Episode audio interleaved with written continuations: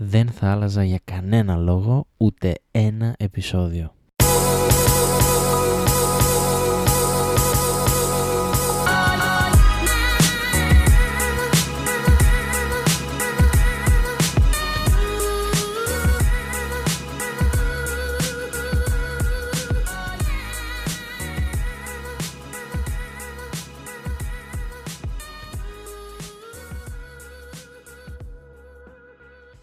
Γεια σε όλους, είμαι ο Χριστόδουλος και καλώς ήρθατε σε ακόμα ένα επεισόδιο του Creative Mind Sessions, το podcast που καταγράφει το ταξίδι μου προς την επαγγελματική ανεξαρτησία.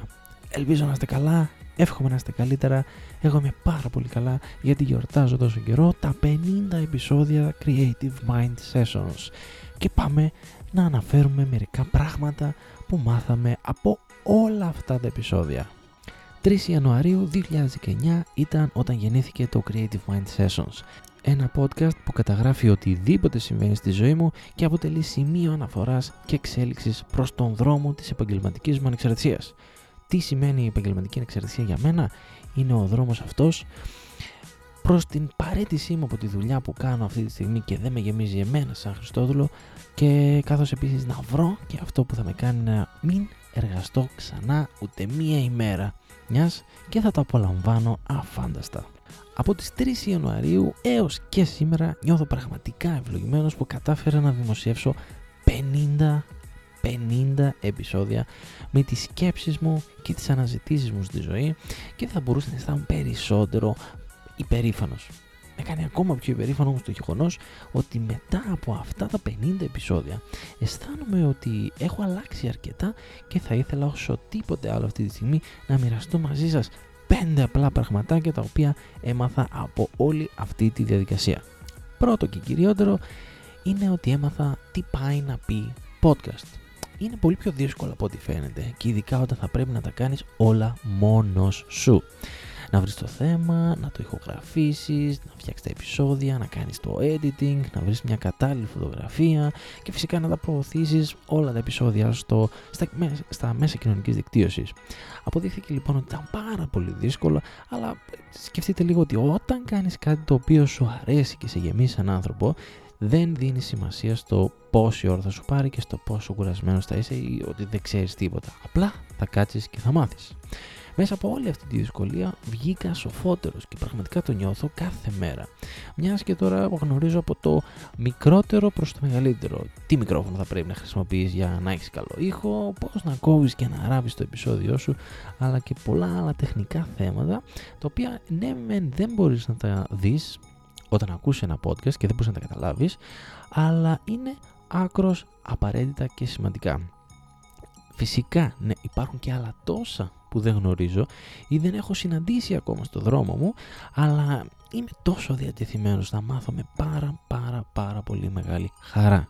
Μπορεί το podcast μου να είναι της μορφής solo, να μην κάνω συνεντεύξεις, να μην μιλάω με κάποιον άλλο, να μην ε, ε συνδιαλέγομαι με άλλα άτομα στο podcast αυτό καθεαυτό, αλλά πιστέψτε με ότι μέσα από την αλληλεπίδρασή μου στα social media με εσάς όλους εκεί έξω, έχω γίνει καλύτερος ακροατής.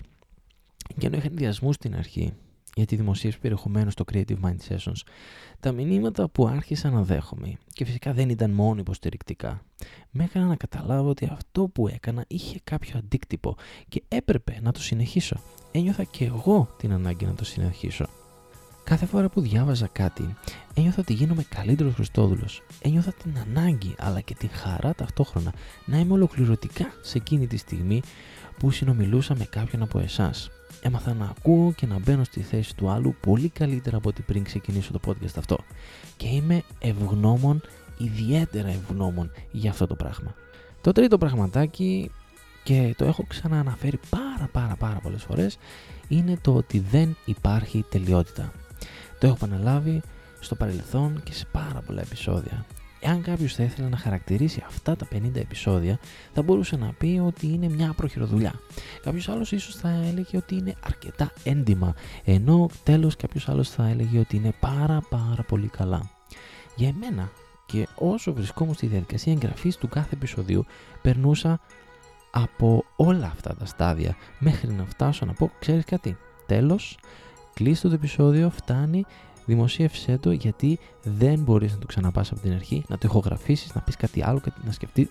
Δεν υπάρχει λόγος, δεν υπάρχει η τελειότητα. Όσο περίμενα την τελειότητα και πίστευα ότι δούλευα για αυτήν, τόσο έχανα πολύτιμο χρόνο και εμπειρία που θα με έκανε να φτάσω ένα βήμα πιο κοντά της.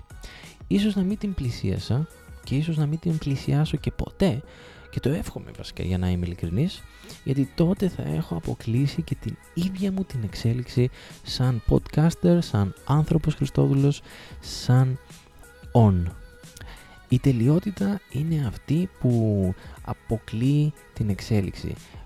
Νομίζοντας ότι περιμένοντας λίγο ακόμα καιρό και δημιουργώντας παράλληλα κάποια άλλα πραγματάκια, ε, νομίζουμε ότι θα καταφέρουμε να βγάλουμε στο κόσμο το τέλειο προϊόν, την τέλεια υπηρεσία, το τέλειο podcast. Όμως δεν είναι έτσι. Πρέπει να ξεκινήσεις τη διαδικασία της δημιουργίας του προϊόντος, να το βγάλεις στην αγορά, να το δοκιμάσεις, να ξεκινήσεις την υπηρεσία, να πουλήσεις τον κόσμο, να βγάλεις το επεισόδιο του podcast, να δεις αν θέλει ο κόσμος ή δεν θέλει. Μόνο τότε ίσως καταφέρεις και φτάσεις στην τελειότητα. Το θεωρώ πάρα πολύ σημαντικό και γι' αυτό έκανα ακόμη πιο ειδική την αναφορά μου πάνω σε αυτό. Τέταρτον, έμαθα να συνεχίζω no matter what.